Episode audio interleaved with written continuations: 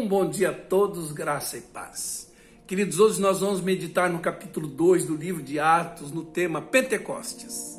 Verso 2 diz: Cumprindo-se o dia de Pentecostes, estavam reunidos no mesmo lugar.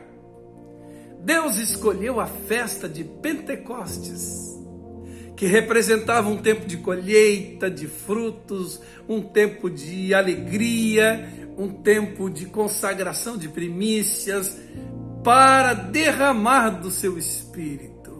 Não é por acaso, irmãos, que esse derramar estava associado a essa festa. Porque com o derramar do espírito vem a alegria, a operosidade, quando tudo avança, germina e cresce espiritualmente falando. Aqui a igreja estava sendo gestada e precisava da posse da promessa de Joel feita a Jesus e por Jesus aos seus discípulos. Por isso, mais de 100 pessoas estavam ali em Jerusalém a 10 dias da ascensão de Jesus, reunidas no mesmo lugar, num andar superior de uma casa, esperando pela promessa de Jesus para serem alto, revestidos do poder para testemunhar, conforme Jesus determinou. Irmãos, isso fala da importância de nos encontrarmos para buscarmos esse revestimento de poder. Por isso é legítimo anelarmos por um derramar do Espírito em nossa vida, em nossa família, em nossa comunidade, para que sejamos avivados, para que sejamos, tenhamos esse despertamento espiritual que desejamos.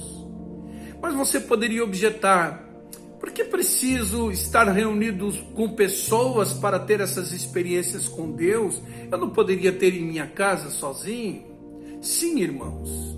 Mas há uma unção especial que Deus derrama no ajuntamento solene que você não vai experimentar na sua caminhada individual.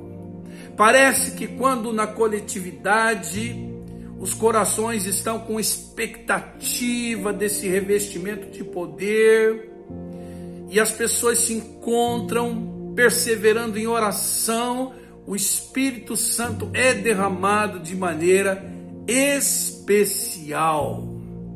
E essa experiência, ela, você pode dar o nome que quiser: batismo, plenitude, enchimento, não importa. Uma coisa é certa: precisamos de sucessivas experiências como essa para que sejamos revestidos de poder para fazermos frente aos desafios da vida cristã. Por isso, você não deveria perder as oportunidades de se reunir com seus irmãos para buscar a Deus em oração. Vamos orar, queridos? Senhor Deus, por favor, abrevia esse tempo de pandemia para que possamos nos encontrar presencialmente para buscarmos juntos esse revestimento de poder para a nossa vida em nome de Jesus. Que Deus abençoe seu dia e até amanhã com a graça dele.